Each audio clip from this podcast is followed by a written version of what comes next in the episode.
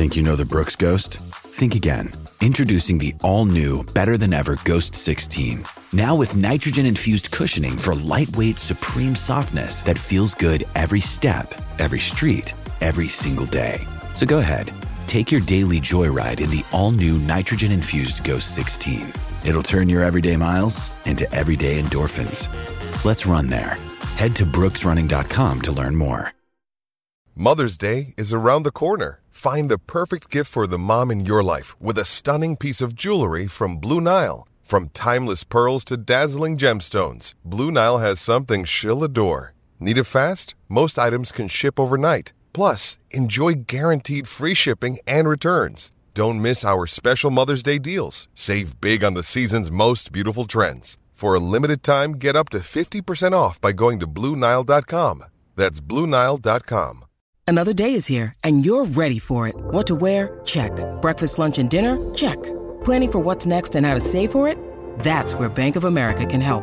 For your financial to dos, Bank of America has experts ready to help get you closer to your goals. Get started at one of our local financial centers or 24-7 in our mobile banking app. Find a location near you at bankofamerica.com slash talk to us. What would you like the power to do?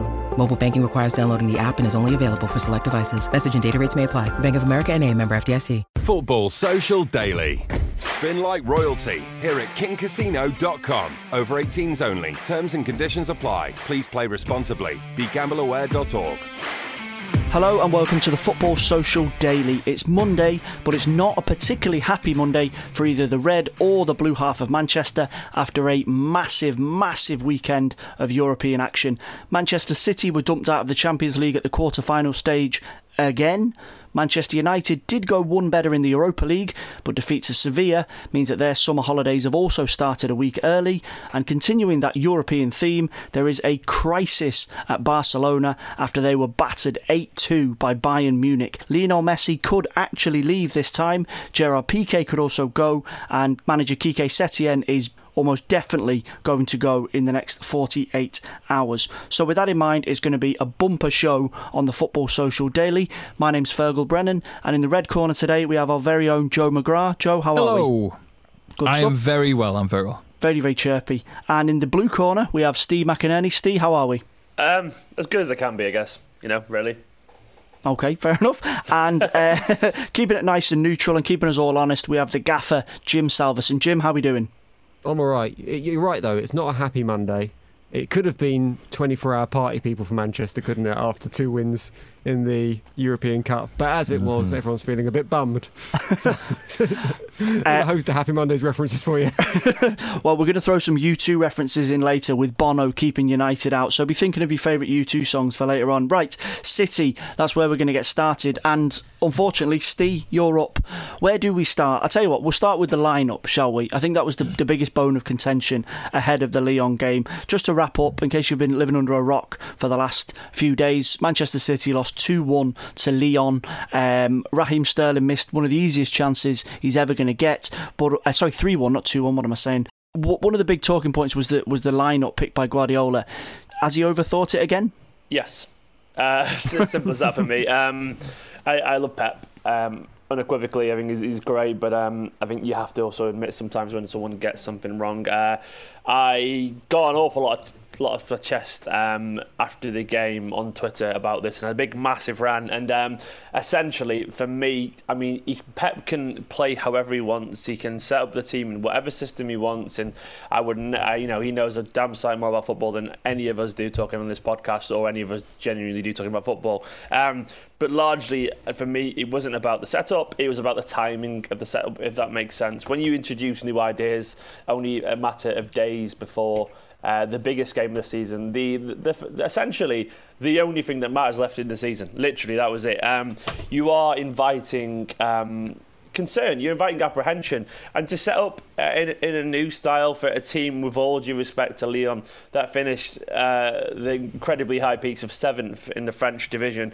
um, just to change the whole system, just to change the way we play and invite all this uncertainty uh, in a game of that magnitude for me, well, it's a recipe for disaster, basically. Imagine the situation, right? You're a footballer, um, you're trying to deal with the enormity um, of playing in a Champions League quarter final, which is big. There is pressure on your head. You're also playing in a neutral ground in front of no fans. You've got this really weird scenario, and all of a sudden you're trying to remember all these new instructions as well at the same time. It's just too much to go through your head, and it was no coincidence, in my opinion, that the players were making mistakes um, that were uncharacteristic of certain individuals. That first goal, for example, uh, you you would be hard pressed to find anyone who would call Kyle Walker or Fernandinho lazy, but not a, neither of them tracked the runner behind the um, Cornet who let, scored the first goal, and that has to be down to. Um, uh, confusion basically. And really, the way I saw it, see it as well, if fans if fans can be nervous looking at a team and be apprehensive, and if City can set up in a way that respects Lyon so much that shows that we fear them, then why can't the players then uh, share that same fear or that same apprehension? If you invite apprehension and negativity, well, that's what you're going to get on the pitch. Steve, where does it come from, this decision that Pep makes in terms of not just lineup, but also, as you say, the, the changing system, which is something that's brand new uh, a couple of days before a huge Champions League match? Is it that he looks at Lyon and thinks we need to set up to stop them? Or does he just kind of think, I'm going to try something. I believe so deeply in my methods and that my way is the right way that it doesn't matter what the game, what the opposition, my players and, and my way of doing things is right. I think it's the um, opposite of what most people think. I don't think it's arrogance or uh, uh, overconfidence. I think it's insecurity. I mean, I can't prove that, of course, and I would never get that. But there's no simple way to explain throwing everything that you've done all season, or over the past four years, really, out the window to play a team in mid-table once again in the French league. I mean, that has to be insecurity. He's obviously that insecure about our defensive weaknesses or our perceived defensive weaknesses anyway, that he's literally told all these like high-quality players um, to change everything they do to try and contain Lyon. I mean, Lyon didn't change anything they did. Um, some people have suggested that maybe, maybe if anything, it was. A, I mean, it could be the opposite. It could be a little bit. Um, a little bit of uh, maybe resting on his laurels a little bit in terms of this was a just rehearsal for a potential Bayern semi-final. Um, uh, that could be also be the case, but personally, I do believe that this kind of Champions League. Um, uh, a voodoo, basically kind of hoodoo. Sorry, voodoo. That'd be interesting. Definitely, hoodoo kind of hangs over him, uh, and he does believe that um, he's judged more on the Champions League, and he does kind of treat it a little bit different to other competitions. And I do think he, he, he overthinks it. I, I, do honestly believe that he's a little bit insecure about the, the perception of him being a bit disappointing in the Champions League, which is, I mean, it's such a hard competition to win, as as even you know United fans would point out and all that kind of stuff. Um, it's but it's silly, and we all have our own blind spots and our own weaknesses. And I personally believe it's a little bit of insecurity, um, sadly, that's made him just essentially lose faith in his system, lose faith in his players, and all he's done all week. As a result, is unintentionally focused on the negatives, and how can that ever be a good thing for a team but looking Steve, to be pumped up? We're in yeah. a scenario where Guardiola, I mean, he is a footballing genius. I think anyone from any side of the footballing world would agree with that and he does. I mean, he only gets tainted with this overthinking thing when it doesn't work. He's either a bull genius or a fraudiola. It's like one or the other. It's it's one side or the other. And if he had gone on, I completely get what you're saying, and I think he got the Lyon game wrong. I think he, as you pointed out, he set up to stop Lyon rather than to play Manchester City's own football. But at the same time, it probably was preparation, and it was probably preparation for the Bayern game because he knows that he'd have to be much more defensively solid against a Bayern Munich team than he would against Lyon, particularly looking at how they took apart Barcelona. So, in order for the players to be comfortable playing that system versus Bayern Munich, they were going to have to have preparation on the pitch. So, he was, this is my view, he was setting them up like that versus Lyon to get him used to a system in a game that uh, you'd probably view as very winnable, you'd probably look at it as a bit of a cakewalk for Manchester City. It didn't turn out that way. So he was kind of, you can kind of see his thought process. And if it had worked, he would be a genius. But because it didn't, he does get this overthinking you, it. You live and die by the sword, really, don't you? You really do. Mm. And to be honest, um, I once again, it goes back to the point. I have no problem with new ideas, but it's just the timing of the new ideas. And to be honest, I, I, if we're being brutally honest, the execution of the ideas, which I never thought I'd say, was genuinely, it was borderline dumb. I'm sorry to say that, but it was genuinely, um, it was just naive because the idea essentially was to uh, set up this way to nullify um, Lyon's pace. You know, and mm. if that's the case, why then play the slowest collection of players Manchester City possibly have, then bunch them all up together on the on the uh, halfway line? It doesn't make any sense because regardless, you could have eight, you play an 8-1-1 formation, but if you had eight slow defenders all bunched together on the um, halfway line, it wouldn't matter because one ball over the top and the, their striker would still win it. So it's mm. not just about the system as well, but if it was so essential that Manchester City had to play this formation to counter it, why did we fill it with players totally and utterly incapable of putting it into effect anyway? Anyway, you look at the midfield, you had Rodri and Gundogan, who was slow, you know, milk turns quicker than them, unfortunately. Then you've got Garcia, who I like the lad, but he's only young and experienced, and he can't run fast either. Fernandinho is an aging midfielder thrown in at centre back. And you had Kyle Walker, the one with actual pace, playing right wing back, which is usually traditionally a, a position much more further forward than right back. So you're thinking, well, why not? If it's all about pace and energy in midfield, why not play, I don't know, uh, a faster, why not play Kyle Walker at right centre back where he's played for England and he has the pace at least then to get back. Play someone like Cancelo at, at right wing back so he offers something to go forward. Put Mendy at left wing back and all of a sudden that defence is faster. Bernardo in midfield, Foden in midfield, a little bit of energy there. I mean, even then, I think we're just kind of getting into specifics, but you're right about, you kind of, he's a genius if it works. Um, and he's a fraud if it doesn't. But to be honest, the um, obviously usually it's it's neither of these things. Neither of them are true. Somewhere in the middle, of course. But it, this reputation comes from the fact that he only pretty much always does this kind of craziness in the Champions League. Go back to Spurs game, go back to the Liverpool mm. game, and each time it's blown up in his face. And he's done it before for Bayern uh, when he played free at the back against Barcelona's uh, Neymar, Messi, and Suarez, and that backfired immediately as well. Um, so I think his reputation comes from his own failures. Unfortunately, it's not like he does this often in the Champions League and it works. He, every time he's tried in the Champions League, it's just well, pretty much all the time backfired. I mean, I genuinely am not pep out or anything like that. I think it's fantastic, but I think if players have to have a, uh, you know take a look at themselves in the mirror, so do sometimes the managers. Um, and it's not un- it's not unreasonable to suggest that um, he's made a mistake. I don't think. And when you look at the, the, the fallout, as it were, from both Guardiola and, and, Kevin De Bruyne gave a really interesting interview after the game where he essentially said it wasn't good enough. We know this. This is the same as last season. It's same again, rinse and repeat. And someone like De Bruyne, who's captain on the night, he's City's most influential player, for him to come out and be quite open and say we're sick of this pattern repeating itself I mean, we have to be careful not to read too much into it, Steve, but it's not a good look for him to say we're well aware of the issues and it's still happening. Um, yeah, I mean, Kevin De Bruyne, um, I, I, know people actually personally who know Kevin De Bruyne as well.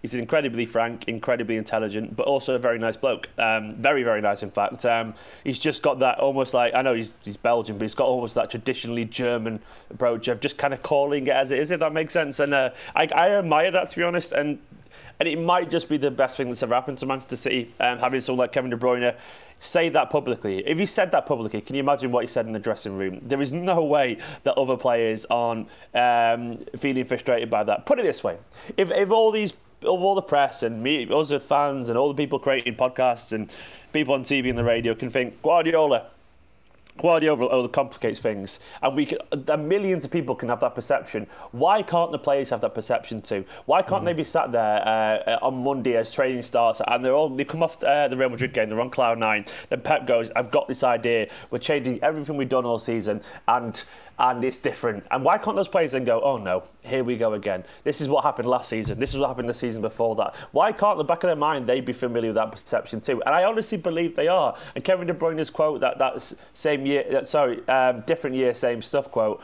really hints at that. Thankfully though, I'm hoping um, that this could be, you know, maybe a little bit of a turning point where the players go, look, come on, Pep, this is not working. And Pep, I do think Pep is uh, humble enough to listen to his players. He's indicated as much that before, and um, he likes to be challenged. Who knows whether he'll actually listen or not? But I think largely this could be a little bit moment where the players go, look, you know, we weren't happy about this, and he goes, okay, so why weren't you happy about this? I mean, if you've got Kevin De Bruyne in your squad, you're going to listen to him, uh, and maybe this could be uh, a chance for Manchester City to really focus um, as a squad and kind of have some frank and honest talks with each other and kind of get it right for next season. Can I ask a question, Steve? Because yeah. I think. I think you'll agree with me on this, Joe. If I was a Manchester City fan and I was looking back at Pep Guardiola mm-hmm. being appointed Manchester City manager, four is it four seasons now? This is the yeah. end of the fourth season. Yes It's confusing with lockdown and stuff, isn't it? I've completely lost track of It's how many been seasons. seven years. Yeah, seven years at four seasons. Yeah, if I was looking back at when Pep came into the club and my expectations at that point, I think as a City fan, I'd look back and I'd be disappointed with what he's achieved. And he has played brilliant football and he has won trophies, two Premier Leagues, FA Cup, three League Cups, whatever it is. But I still think I'd expect a little bit more. Uh, What from in terms- if go on. that. It's easy if you say that when you haven't had the emotional success of winning four. I mean, one was Carab- uh, one was Community Shield, but when you've had four trophies won in the season, and given the, the celebrations I've had with friends, and given the random strangers I've hugged, and given the football I've witnessed in the stadium, and given literally all the trophies that we have won, and genuinely we have broken a ridiculous amount of records. We've seen points totals that was never possible in the Premier League, and when you haven't experienced that emotionally as a Manchester City fan, it's probably easy for you to sit there and say, "Well, I, it probably looks a bit underwhelming." But I tell you what, honestly, the feelings as City fans that we've had. Um, even though this is very frustrating, it does not wipe any of that away. And I really could never, even when Guardiola came in, I would never expect 100 points. I never expected us to, you know, score insane amount of goals. I never expected us to win um, four domestic trophies in one season. I genuinely didn't. I thought we'd be better and very good, but still, we'd done things that I would never expected to see. I didn't even know it was possible to get 100 points in the Premier League. Never mind, you know, 99 in the season after that. Seriously, it's a level like unseen in the Premier League era. So I get your point entirely, but what I will say is like you're obviously naturally detached because you're not a Manchester City fan, and it's very easy for us to say that. But as a fan, you go through those emotions and you go through what it feels like to witness two and a half years of glorious football and winning more or less, more or less everything we entered. If we're being honest. Um, and that, that does kind of that still holds an awful lot of weight, is what I'm going to say. Basically, an awful lot of weight. Yes, the Champions League's been frustrating, but largely that's kind of it. I mean, the, the domestic campaigns. The first season was just a kind of like a write-off. I'll accept that um, because we were just we didn't have the players suitable for his system. Then after that, I really just see this year as being a disappointing year that we also won the Carabao Cup, which you know, is, and we also won the Community Shield. So you know, it's like it's this is our bad year, and we've won two trophies One- that we got to One trophy. Uh, but once again, mate, when's the last time you went to win a Community Shield for West Ham and you knew what it feels like? It's nice when you're there, trust me. Uh, Yeah, so, well, like, well, yeah, I'm not having that because if United was celebrating that, the, the uproar. Don't forget, Jose Mourinho tried to count three trophies Joe, when he. telling uh, me, Joe, if you were there What? celebrating at Wembley, you wouldn't enjoy it? Of course you Do you, remember, enjoy do you remember when Jose Mourinho won the Euro, Europa League with Joe, United? He tried to get about- the, he tried to get the all the players to put three up, and all the players looked at him to say Yeah. three. Community Shield was nothing. What are you on about? Yeah, fair enough, but you're telling me if you were there, you wouldn't celebrate it. Okay, I don't know. Yeah, we trying to get Exactly, he's trying to that point. That point doesn't make it. Anyway, listen. All I'm talking about is where where's Pep's head going to be at? Because uh, obviously it might come up to ten years since he last won the uh, the Champions League next year if it's not successful. Uh, I, I know he, it takes a lot of things to heart, uh, and- but I do not think he'll give up on this City team. I think he's in for the long haul because you know there's a lot of criticism, and a lot of like a lot of media snipe at him for not winning the Champions League.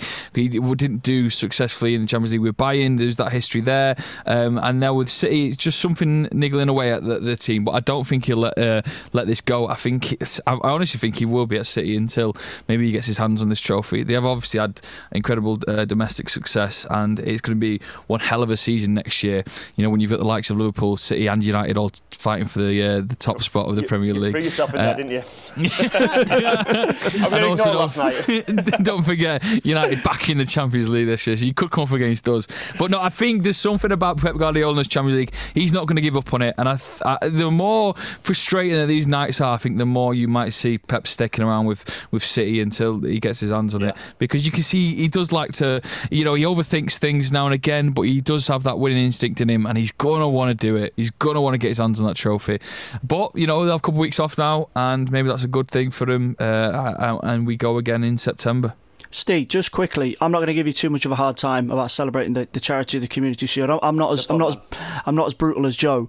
The big the big question I would be asking myself here, if I'm a Man City player or a Manchester City fan, is given the fact that they've been there and done that, and De Bruyne has obviously been clear on they're sick of this sensation.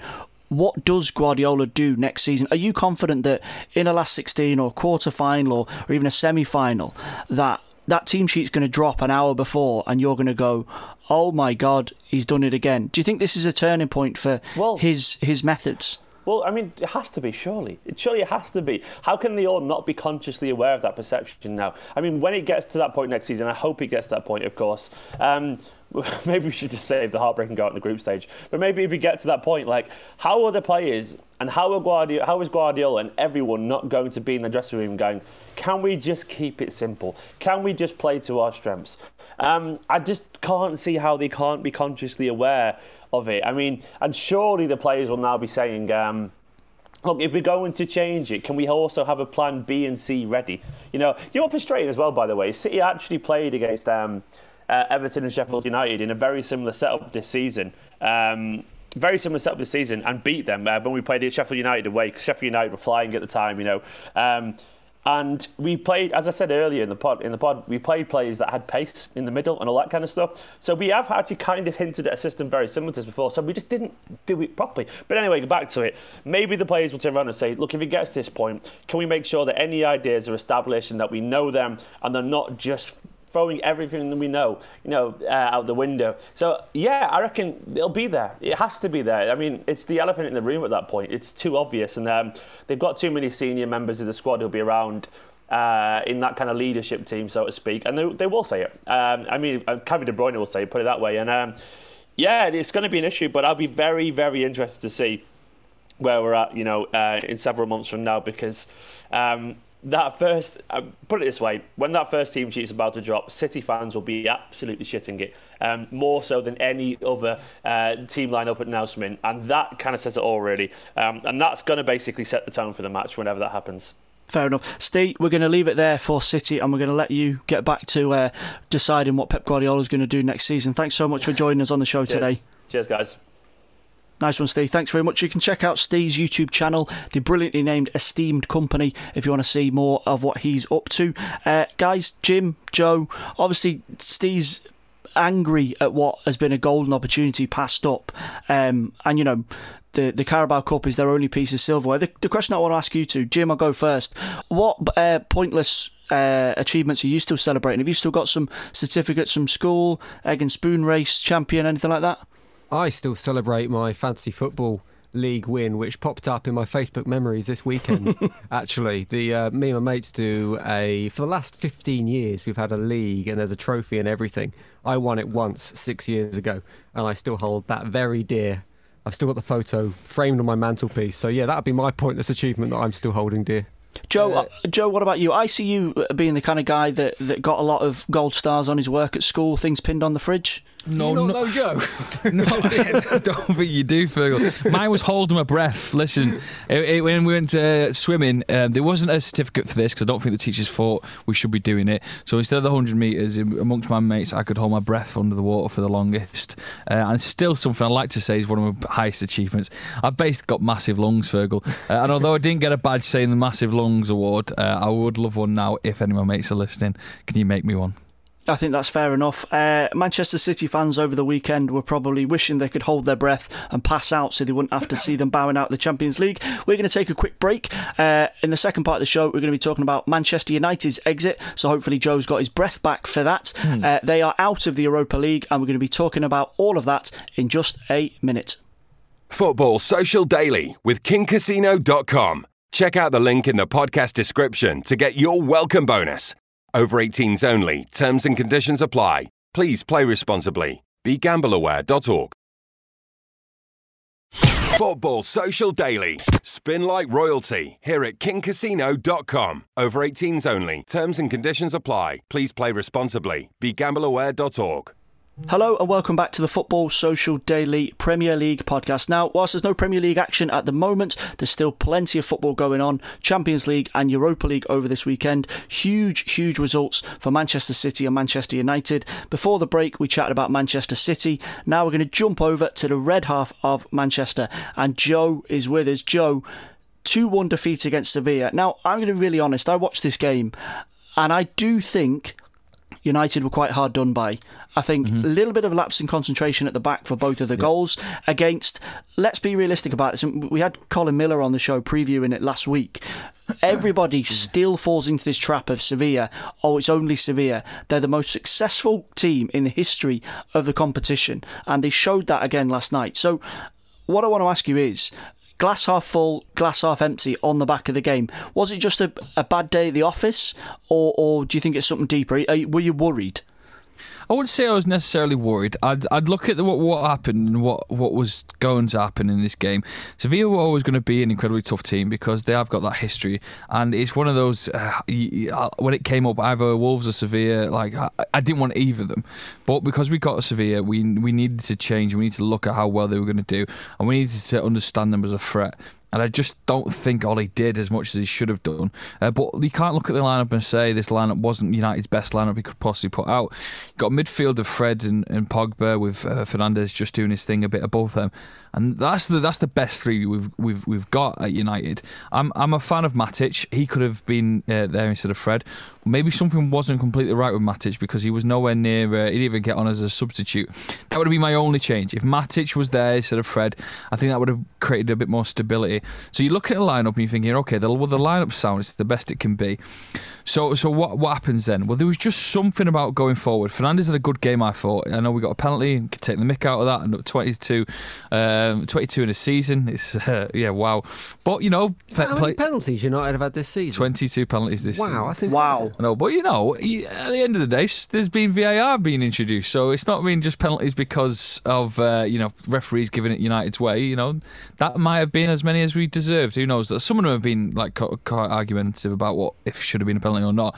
Last night's one I thought was a definite penalty. Uh, and I don't know, we score a goal like that and uh, from a set piece and then penalty, and then open play just seems to be quite sort of stale. Uh, we we haven't scored in open play for a while, uh, and we just need to there was just something with Martial's performance not really inspiring Rashford or Greenwood not having that sort of that edge about him in the game, and I just sort of think Seville had our cards and our number. And uh, yeah, I know you mean about him being quite unlucky, but you know, the, every, every everyone as well seems to up the game a bit. If it's the semi final, if you're playing against United, they they seem to have the best games of their lives, and they have done. And uh, you know, if it's just the you look at Arsenal in the FA Cup, they're not the best team, are they? But there's something about the FA Cup, and they they went on to win it this year. Look at Seville in the Europa League. Could we have beaten them with that starting eleven? We should have beaten them with that starting eleven. But there's just that bit of thing in football you just never know, and. Uh, they went on to sort of show us why they are the most successful team in this competition. I'm pretty disappointed. I'd be fuming if we hadn't got a Champions League spot and we went out in the semi final. But because we do have a Champions League spot, I'm a bit more optimistic about next season. Jim, looking at the post-match comments, Harry Maguire, Ollie, Ollie, Ole Gunnar Solskjaer both wheeled out in front of the media to, to explain the results, and it was almost a bit of a, a carbon copy of each other. Both of them said we must do better. Semi-final place isn't enough for a club the size of Manchester United, but ultimately it's it is the responsibility, particularly of those two figures as manager and as captain, to do that. Obviously, the meme that's been floating around overnight of Maguire facing the wrong way for Suso's first goal, and mm-hmm. you could argue that he should have had the defence a bit better organised for the winner from from Luuk De Jong where does the responsibility fall for a performance like that? We saw the incident with Victor Lindelof and Bruno Fernandes rowing after that second goal. Is this a bit of a question mark against Solskjaer in a huge game like this, he needs to be leading the team, organising, stamping out these things. Because in those crucial moments, United did have the better chances, and the Sevilla goalkeeper Bono had a stormer. But in those crucial moments where Sevilla had two, three good chances, they stuck them in the back of the net, and United didn't. Is that a failing of Solskjaer, or is that a failure of the players? I think it's really difficult to point the finger at one individual after a performance, after a game like that, because it wasn't individual errors. It wasn't necessarily a failure of Solskjaer to set the team up properly either. It was just a, a combination of things that conspired against Manchester United on this occasion, and they should have got on to win it. It was the perfect setup. The Bruno Fernandes penalty, going 1 0 up, and it meant Sevilla were going to have to come on to Manchester United, and that's where Manchester United have been good this season when they are attacked by the opposition and they can counter attack. But it didn't quite work, and I, think that's for a number of reasons. I think fullback has been a bit of an issue for Manchester United this season. Wan-Bissaka had not one of his finest games, and he doesn't seem to offer as much going forward as potentially Solskjaer wants in the style of play that he wants to play football. I think Ole Gunnar Solskjaer as a manager, he has limited resources at the moment, and when you look at he's he spent 200 million quid, yes, but there was a lot of repair work to do at Manchester United, and he's got a brilliant first 11. I think the first 11 at Manchester United is really strong, with maybe one or two exceptions at the moment where they need to bring in some strength. But beyond that, there's very little, and we saw with the substitutions he did make, they didn't really offer very much when he made those changes when they came onto the pitch. So he has got limited options. Solskjaer. So it's not particularly fair to judge him at the moment. I think for me, the big question mark for United at the moment is over those front three, which seems harsh because Martial, Greenwood, and Rashford are undoubtedly three of the most talented players at Manchester United right now. But in the Sevilla game, they had chances which they failed to convert. In the Copenhagen game, they had chances which they failed to convert. And in both those games, the goalkeepers were heralded as the heroes, right? They were kind of like, oh, they've had worldies, almost as like it yeah. was some kind of cheating. Like you're not allowed to have a great goalkeeper. But you've got a question if they're having those chances and they're not clinically finishing those chances, maybe there are question marks over those front three. And Martial's had the season, the best season he's had in a Manchester United shirt, but he still doesn't feel like that number nine natural goal scorer. I wonder whether Manchester United just need that focal point uh, with the other players around him, and they have got talent. But whether those front three work together, whether they're clinical enough to get Manchester United through these games, I would question potentially. So, yeah, no one individual can have all the blame for this defeat, but there is there's certain things that need to be looked at at that football club in order to get them to the next level. And that's something obviously that Solskjaer will be looking at this summer in terms of in terms of strengthening his pack and his options for, for next season. The big signings that he brought in last summer were Harry Maguire and, and Aaron Wan-Bissaka. Obviously, Bruno Fernandes has come in midway through the season, Joe. But when you look at United's performance last night, we do focus, as Jim says, on that front three. And Rashford and Martial have had the best goal scoring seasons uh, in a United shirt. But when it's come to the crunch, they haven't found a goal you're then relying on Mason Greenwood. Yes, he's had a brilliant season, but he is still just he's a kid in terms of Premier League football. Um, so much of the focus has been on the back at the back end of the Premier League season and focuses on Maguire and, and him get caught out of position and various other things. When you're looking ahead to the summer now and you're Solskjaer, where are you focusing on spending that transfer money? Um, so I'm uh, looking at our, the, we'll go from the back. Obviously, uh, the goalkeeper situation, whatever that might be. If it will be Henderson or De Gea or Romero, you might think Romero might move move away this year. If De Gea and Henderson are both in the in the squad, he's a great player, Romero, and I think he could be a, a wonderful asset for another team. Uh, I do want to get another centre back in. I mean, Chris Smalling's all that situation still up in the air, but Lindelof, um, you know, there is lots of question marks around his performances. There was a bit of um, to and fro yesterday with uh, Fernandes. Uh, I do believe Maguire to be a, a, player that will be at United for a long time and will become uh, a key to United. I, I, get that there's a lot of people giving him a bit of stick yesterday. No look defending as he as he seemed quite weak at the back, but he is our captain.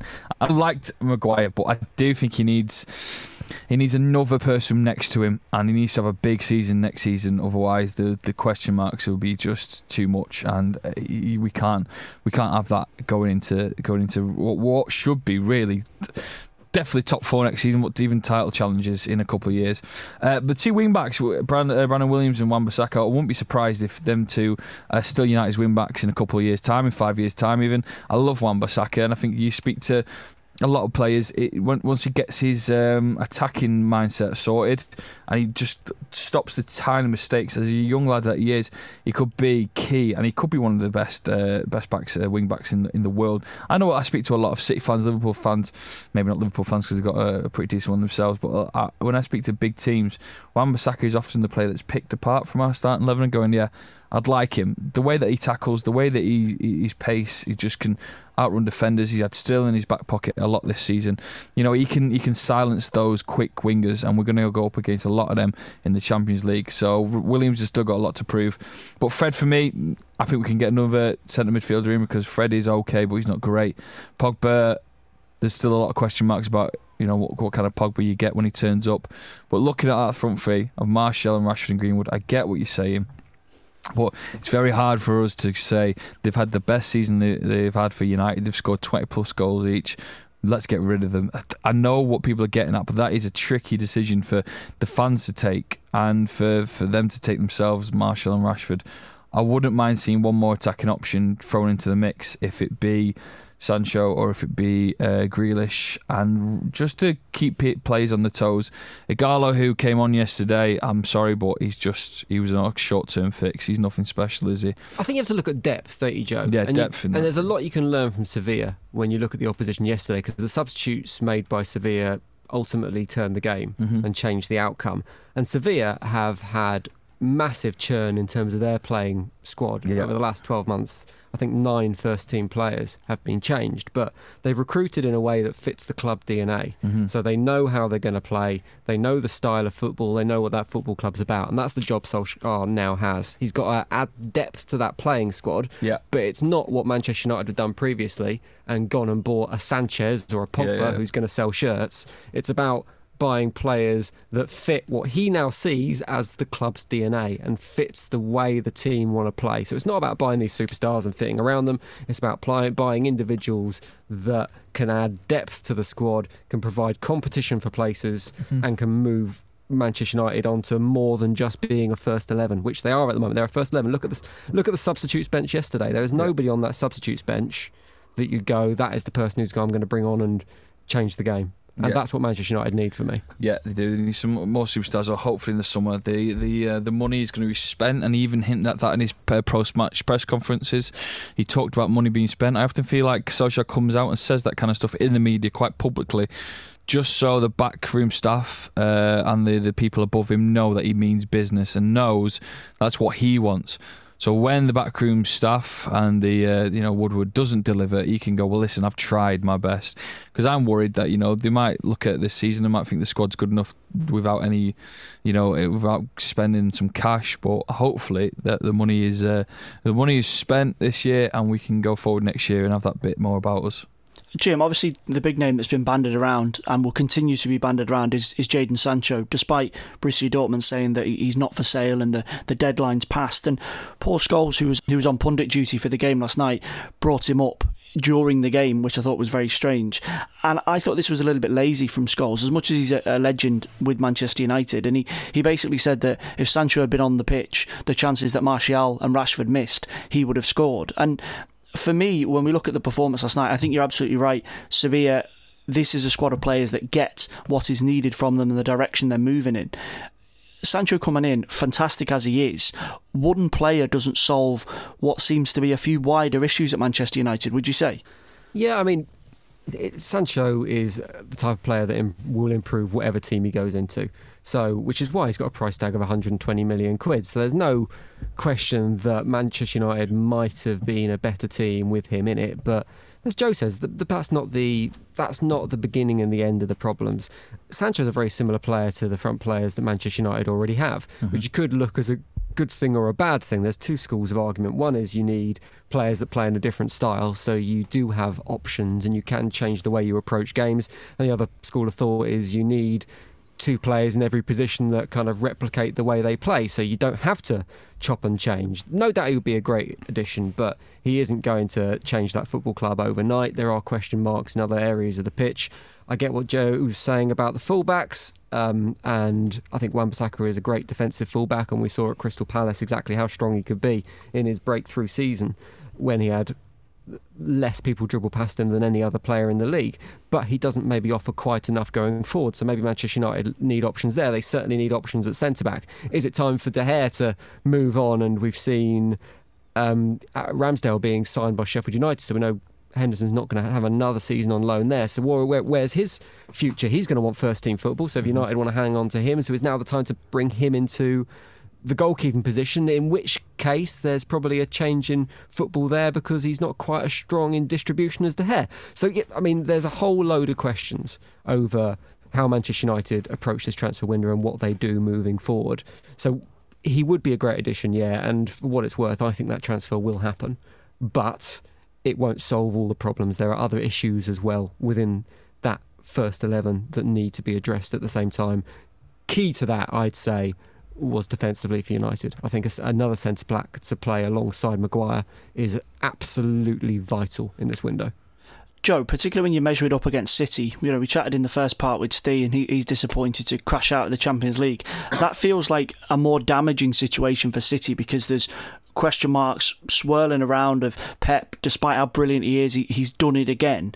The sensation after the United game, for, for me as a neutral watching it, was just a little bit of a bad day at the office. There was a couple of mistakes at the back that led to goals, but ultimately the positives far outweigh the negatives. And I think that seems to be the the sentiment from from Solskjaer, from Maguire. They're frustrated, and you know they're, they're acknowledging that a club like United can't be just accepting a last four spot. Would you agree with that? Like, um, do you think this is the right way to go about it? Don't build this up into anything that it's not. You're playing against the most successful team in the history of the competition, who are absolute experts at getting to Europa League finals and, and Man United are not. Do you think it's it's right to just kind of keep it on an even keel here, or do you think there is a little bit more to be concerned about? I won't mind him being a bit more concerned, and I won't mind uh, him, um, you know, if Solskjaer is saying that, I won't mind him maybe saying something else to make the players realise that they should have gone to the final because they're good enough to go to the final. I'm not too concerned uh, in overall knowing that Seville have got this sort of unbelievable history with this competition. I, I would be worried um, looking forward if this mentality of the United shouldn't be getting to finals because we have just been knocked out of three semi-finals. It's the FA Cup and the League Cup, and obviously you've got the uh, the Europa League now, and that's just not good enough. You don't want to become this city sort of. You have this jinx against you where you just can't get past a certain stage in a cup competition, and hopefully Solskjaer won't do that. And hopefully there is that. That would only be the one that concerns me. Football's a weird thing. Even if you're the best team on the day and it's a cup competition and you sometimes that 90 minutes just don't fall your way. Um, so let's hope that the young players learn a lot from this. They take a bit of disappointment because that's never a bad thing. They take a bit of a, uh, a, a kick in as well, and then they go look back and go right. This isn't going to be us again next year. We get to finals and we're going to get trophies, and we're going to hopefully win more and more. So that's my that's my take on it. Yeah, I think I would agree. Um, and we're going to take a quick break there. After the break, we're going to be talking about Barcelona. And if you're a Manchester United or Man City fan that's been listening to the podcast and feeling a bit down in the dumps, it could be worse. You could be a Barcelona fan. They got battered 8 2 by Bayern Munich, and they're probably going to sack their manager and potentially lose the greatest player who's ever played for them. All of that coming up after the break. Football Social Daily. Subscribe to the podcast now so you never miss an episode. Football Social Daily. Spin like royalty here at kingcasino.com. Over 18s only. Terms and conditions apply. Please play responsibly. BeGambleAware.org. Hello and welcome back to the Football Social Daily Premier League podcast. Just a quick reminder whilst there's no Premier League football on, we are doing three podcasts a week, so don't worry, just because the football's away doesn't mean that we've gone away. There's still plenty to talk about transfer gossip, all the latest news right the way across the Premier League, and you can also keep up to date on your own team. If you ask your Alexa device to enable Sports Social, you can catch up on what your team are up to, and we're also available on the Google Home Smart Speaker. Exactly the same setup. You just say, OK, Google, talk to Sports Social. Right, we've talked Manchester United, we've talked Manchester City. We're going to hop over to the concert now and talk about Barcelona. Crisis. There's no other word to describe this. Absolute crisis. Now, the Spanish press are known for being quite exaggerated in the way that they frame these things, but I think we can genuinely chalk this one up as an absolute crisis. 8 2 defeat against Bayern Munich. Lionel Messi potentially wanting to leave the club, Gerard Piqué volunteering to leave the club, and Quique Setien almost certainly sacked, probably by the end of today, maybe even by the time you're listening to this podcast. Jim, I'm going to go to you first on this. Crisis is definitely not too strong a word to use about this, is it?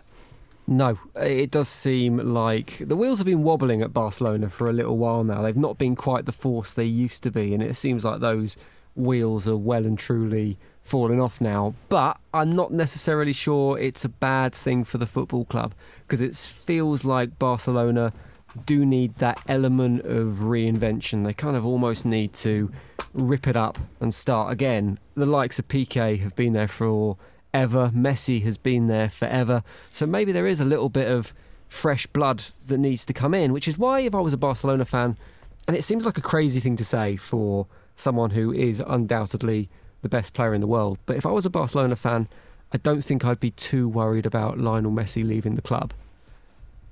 Because, and I'll have to justify this a little bit, there has been constant rumours about him leaving the club for the last three seasons or so. Every single time it's not looking like it's going quite to plan, Messi throws his toys out the pram, they sack the manager, they bring in someone he wants, he gets a little pay rise, and that's kind of rinse and repeat. They go again. So maybe for there to be genuine change at Barcelona, they actually do need to get rid of Lionel Messi, Mm-hmm. use the money they get for him in a transfer fee, which would be sti- s- substantial, to kind of rebuild that first team. Because if you're a manager going in to take charge of Barcelona, you don't just have the job of managing Barcelona, you have the job of managing Lionel Messi, who has probably more power than any other individual at that club. So there does need to be change, and they do need to rebuild. And I think that rebuilding could start with Lionel Messi going to a different football club. And I don't think that would necessarily be a bad thing. I I think that's a fairly strong shout. I, I would agree with you, Jim. I think when we're in a position like this over the last couple of years, when they lost to Roma, then when they lost to Liverpool, it does seem to be this case of a lot of transfer talk that Messi might leave. For me personally, there's certain players that I, I just don't think I could ever visualise them in a different shirt. I couldn't visualise him in a in a PSG shirt or a Manchester City shirt, but from the fallout from the Bayern Munich game, Joe, this does seem to be a little bit different. Maybe maybe we're all kind of feeding into the media hype on this, but it, it does seem to be a little bit different. He's got just under a year to go on his current contract. He's not signed a new one. There doesn't seem to be much progress on it. And Barcelona have essentially said, due to the fact that you are who you are, we're going to put the power in your hands. You will decide your own future, which is an incredible thing for a, a football club to do to a player. He's probably the only player in world football that has that luxury. Do you get the sense that this is different, or do you think this is just a little bit of a power game? No, I, I believe this might be different. Um, I, it's one of those things, isn't it? Messi moving has been the possible talk of football. It would be the biggest story uh, about because obviously with with, with someone like Cristiano Ronaldo, he has had uh, many clubs. So, you know, he's for he's Sporting, United, Madrid, Juventus. So he's he's known as being a player who moves about. And it's big news when Ronaldo moves. And you've got Messi. He's this one club man. He's been with Barcelona, and you know the stories floating about that he might join such a place or he might join City. He might just get back up with Pep Guardiola. These stories are fabricated to sell papers and to get you click throughs because he's such a big name. The likes of him moving will be one of the biggest stories in football. So you know, the, putting the power in his hands. Yeah, you say it's unprecedented, but you know, at the end of the day, you, you look at Messi and he has been the reason why I believe Barcelona have been such a dominating force. Uh, If it's Europe, if it's the La Liga, they've been incredible uh, over the last 10, 15 years. And that man will be a, a legend, and that man will be looked looked upon as the greatest because you look at his numbers; they just don't lie. So maybe Barcelona have seen that they've got everything they want out of this player. What an asset he's been. You know, uh, he's not. They've not had to splash the cash too much on on other players because of uh, him being. Uh, although they do have a big record spent on players like Coutinho, etc. So um, Messi moving would be incredible uh, for the game of football. I think it'd be the biggest headline in years and years and years because you've got to then question, you know, if Messi uh, this this smoke is it turns into fire, where does he go? You know, uh, who could afford him? Does he go over to France? You'd say PSG could afford him, but with this financial fair play, well, is that all up in the air at the minute? City, does he rejoin Pep? Does he does he go over to Italy? I mean, what, what the chances he might go over and join Juventus? Can you imagine if Ronaldo and Messi on the same team? How mad would that be? Um, so you've got to then see if this story is going to be true. Who could possibly afford him? Because I get, I guess his wages. Into won't be- Miami. Do you think he'd he'd go. go. over to? Yeah, I think that's. But I think that would be the most likely destination. And if Is he not too? He's still quite. This this man could be playing for years. He's only Yeah. thirty three. He could play. He could go over to. is he 33? I thought he was Yeah, younger 33, yeah. Is he 33? I mean, this is it. I mean, if if if Barcelona want to cash in on him, it's either they sell him now or he finishes his career at Barcelona, right? Yeah. I don't think Manchester City want him. I think I don't I don't think that makes sense for them as a football club at the moment to bring in a 33 year old striker. Yeah, he's the best in the world, but he's on the wrong stage of his career. I think they want to bring in, for me, they need to bring in the next generation. They need to bring in kind of the younger players that's going to spearhead their attack for the next five. Oh, he's Ansu-? Fati. I know he's though. Yeah, He's I mean, I- I know he's he? Messi, but I think it makes a lot of sense for a club like Inter Miami to. Can I say you why? Because I think he compares himself. I know they don't. I know they're two completely different players, but I think he compares himself too much to Ronaldo. Mm. And Ronaldo has gone to another team and played at the highest level again. He's still playing at the highest level. He's still winning trophies. Going over to USA, uh, well, I don't know. why I said USA. Going over to America. I think it downgrades him a tiny bit. It means you're going over Yeah. there for the money. It means But he doesn't. He doesn't have anything to prove. He's proved it. He does. He does. In a way, he does. And he couldn't go and play for Juventus because he's a completely different. Messi and Ronaldo are different types of players, and I personally think Messi is the better player out of the two. But I think Messi's the type of player who needs to play in a team who play football that suits him. I think Cristiano Ronaldo, you could stick him in my Yeah. five-a-side team, and he'd still well. But, you, but you, hold on, hold on, hold on, hold on. Can we just let's just clarify this? Are, are you hinting that you wouldn't have Lionel Messi in your five-a-side team? That's what, that's No, no, exactly uh, what Jim just said. It's not good enough. But you know what I mean? Like Cristiano Ronaldo could go into any team in the world and he would still look like a world class talent. He doesn't necessarily need to play a certain style of football or have certain players around him. I think Lionel Messi is slightly different in that. If you put Lionel Messi in Burnley's team, I'm not sure he'd excel in the same way All right. Cristiano Ronaldo. Oh, I- no, I don't know. I think you're digging a hole there, Jim. Put your shovel away. That man would get into, surely get into Yeah, any but he team. would, but he What would wouldn't. he he, wouldn't look as he wouldn't be able to play the same. He wouldn't be able to offer Yeah. the same. Do you know what I mean? I I get what you mean because you're looking at his Argentina career as well. He's hardly. I mean, he's got to a uh, World Cup final, but there was just something there that uh, there's nothing like. Like obviously, Ronaldo's gone on and, and won something with Portugal. The- I, I don't. I don't. I just don't know. I just really don't know. I really don't know. in terms of his situation at the club, and, and Jim, I think I think Joe and I will make a pact. We'll, we'll keep this between the three of us, and you know everyone that's listening to this podcast.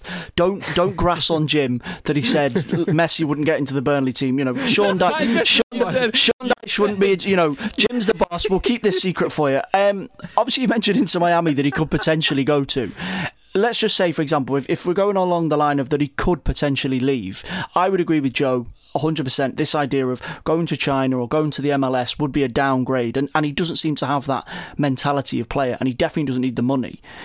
If he was to stay in Europe, obviously there was talk of Manchester City earlier on in this year. Guardiola said no, never going to happen. Inter Milan are also meant to be uh, thinking about him as well do you see a European side going for him, or do you think he just he just has to make a clean break if he was to leave? I mean, that's part of it, isn't it? He's got so much loyalty to a team like Barcelona, and they were the team who invested in him when no one else would. They provided him with the growth hormones that he needed to become the footballer mm-hmm. he's become and all that kind of thing. So, whether he'd want to go to another club that was a rival, I think, is a massive question as well. And that's not just a rival in Spain, that's not just a Real Madrid, that is a Juventus or it is a Manchester City because it's a European rival as well. So I think it does provide him that out. And like I say, he's got absolutely nothing to prove. He's been the world's best player for a decade, he's won the Ballon d'Or. Countless times. I don't know. He scored uh, for Burnley in that one 0 FA Cup win. I mean, I mean that's it. I mean, why would Juventus go for Messi when they could go and get Chris Wood? I mean, it's it's a it's a challenge, isn't it? But no, I think if he leaves Barcelona, I think it it, it it makes a lot of sense that he would go. I don't think he'd go to China, but I think a new project like Inter Miami with a global superstar there already, like David Beckham, it'd be an interesting an interesting move for him. I think he's got. If he's moving, I think he's got one. I think he's got one more team before he goes to America. If he does want to move, unless he stays at Barcelona for another couple more years.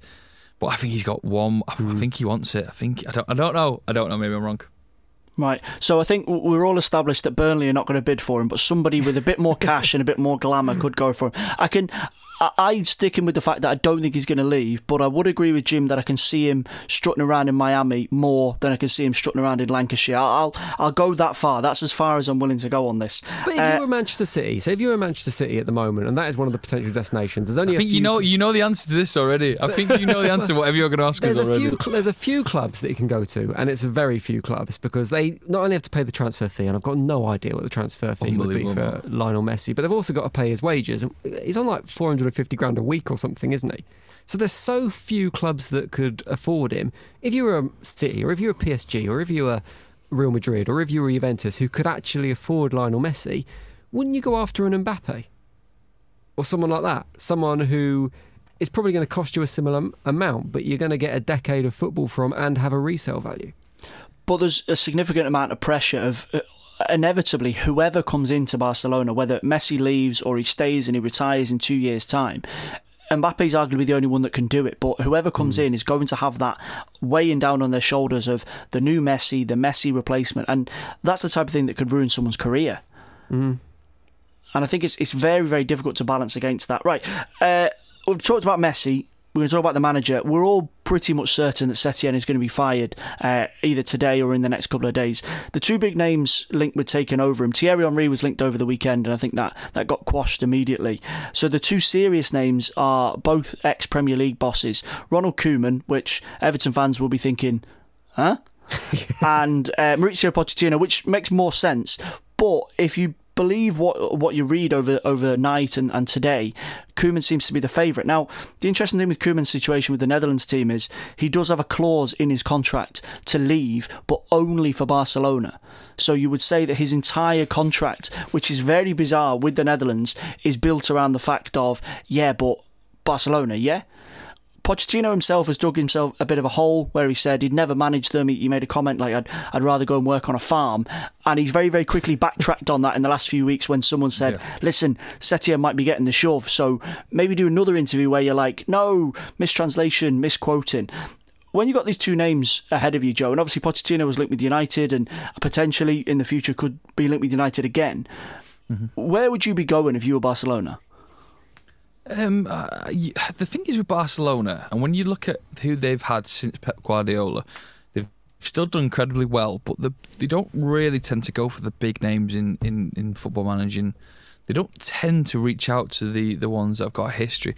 They tend to like a manager who's not got too much pressure on him, and the name doesn't bring in too much. You know, oh, he's definitely going to win leagues, and that way the the team is just let out to do their thing, and, and it works for him. It's a model that works. You know, you look at what Pep Guardiola did. He literally came through the ranks. Uh, he, he Barcelona B manager, and then they gave him a shot. You know, Setien. You know what you think of him. He, his his name wasn't exactly one of you know that bring a lot a ton of pressure to him, and that's why they could easily just get rid of him. I don't think it will shake up the world too much. I think that what they want to do is go for a manager who because, I mean, let's just say this if Messi does go, this manager's first job is to fill a hole that's not been filled in 10, 15 years mm. since Messi was in the club. So that's unbelievable task number one. Number two is to try and, you know, hopefully the morale in the dressing room doesn't change. Because if Messi's as big a player as people say he is, then he's got to come into a squad of players who would are all upset because Messi's gone, and he's got to try and convince them that everything's going to be all right because Coutinho's on his way back. Come on, I'm joking. Because uh, you know he's got to try and look at what's going to happen in this La Liga season, and, and, build someone up. So you maybe want someone who who has had this kind of like a, a bit more of a task to them. Maybe is a real like one on one, a player uh, sort of manager who can really sort of boost morale in that squad because it's going to be tough. But you've got to look at what's in at hand. Whoever wants this Barcelona job, yes, it's a great job to have. But next season, it's going to be a tough job. Proper tough. Well, it's, it's almost a, a poison chalice in a sense, Jim, of where they are. You look at the team sheet and the players, and, and they do just roll off the tongue Messi, mm. Piqué, Busquets, Alba. But obviously, all the focus is on Messi, and we talked about whether he's going to leave, whether he's going to stay. Whoever comes in is going to be the manager that retires Lionel Messi. Whether he leaves this summer, whether he leaves next summer when his contract expires, if he signs another two year deal and then retires, you'd expect whoever's in charge to either still be in there or, or, there or thereabouts. So whoever comes in as already knowing that that's going to be their big job. But it's easy to forget everything else. This is Guardiola's entire team that is going to be retiring in the next few years. Yep. So whoever comes in, it's not just Messi, and yes, it is Lionel Messi, but it's it is Piqué, it's Busquets, it's Jordi Alba, it's Luis Suarez these are players. I know obviously he didn't play under under Guardiola, but th- these are players that are absolutely enormous to the history of Barcelona Football Club, and it's it's an almost a similar situation to United with with uh, Ferguson towards the end, where there was these huge players that had been at the club for over a decade, and he had to say, "Thanks for everything, but." There's the door, and that's a huge amount of pressure to be placing on either it's Pochettino or Koeman, who, let's be honest, as, as good as Pochettino was at Tottenham, are unproven at the highest, highest level. Yeah, and I think I think Pochettino it might be a little bit of a stretch for him, as you say. He has made those comments. He's got his Espanyol history. I think you need a manager who is a bit more of a Teflon coating than Pochettino, because if it goes wrong from the start, the fans at Barcelona are going to be on him straight away. Ronald Koeman doesn't feel like a particularly good fit either. I don't think, although he has a little bit more fam- familiarity with the club. I don't know why we're not talking about Xavi at the moment. And I think he's the. I mean, if Lionel Messi stays at the club, we know that Xavi is his pick for manager. But there's a player that knows the club inside out. There's a player that kind of fits that mould of, as Joe called, of what Pep Guardiola did. It was a kind of manager at the start of his career rather than someone who was necessarily established before that. So I think that could be a really interesting shout as well. And just remember that a Barcelona manager is a slightly different role to a manager at most other football clubs Mhm. because he has got it's a team that pretty much manages itself that the players have so much power within and it's a board that deal with all your structure and your transfers so it's more a coaching role Yeah. than a managerial role and it could suit someone like Xavi who has got an affinity with the fans and does know that football club But within that, obviously, he's got his, his contract situation at, at Al Sadd, Joe, in, in Qatar, and he's he seems to be given the sense of yes, but not right now. Do you think this could potentially? I would agree with Jim that I think longer term or medium term it is going to be Xavi. But do you think whoever comes in, whether it's Koeman or Pochettino or kind of someone that comes from a bit more of a left field choice, they're probably just a placeholder for Xavi when, when he inevitably comes back? Yeah, so maybe it's someone who would enjoy that opportunity of being that placeholder and getting things in shape and taking a bit of money because they know maybe it's not going to be a long term thing. So, you know, get a bit of money because I'm sure Barcelona play quite well. Sort this team out, be known as the guy to uh, to really turn things around. If you want to make yourself a you know, one, this might be someone's final job because Barcelona, you'd say, hit a rock bottom at the minute. So let's be the man who goes in there, shakes things up, builds them back up to being the best that they can be, and um, and changes the game uh, for for them. So I think someone want anyone will want to do it. It's just going to be a tough, tough task.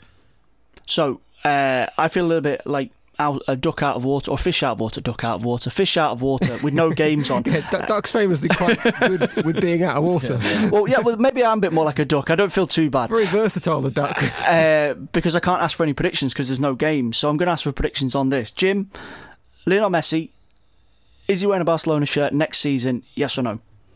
yes and Xavi is managing him Oh, okay.